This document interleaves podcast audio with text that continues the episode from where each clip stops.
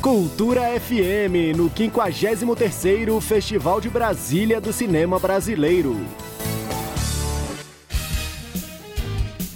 Nesta sexta-feira, 18 de dezembro, o 53º Festival de Brasília do Cinema Brasileiro tratou de dois temas que cercam a Mostra Brasília: luta e resistência. A mesa trouxe as dores e as delícias da vida social e cultural em Brasília. O evento, transmitido no YouTube da Secretaria de Cultura e Economia Criativa, trouxe cineastas que se reuniram para debater a questão em comum de dois filmes concorrentes nessa edição do festival: Candango, Memórias do Festival, e O Mergulho na Piscina Vazia.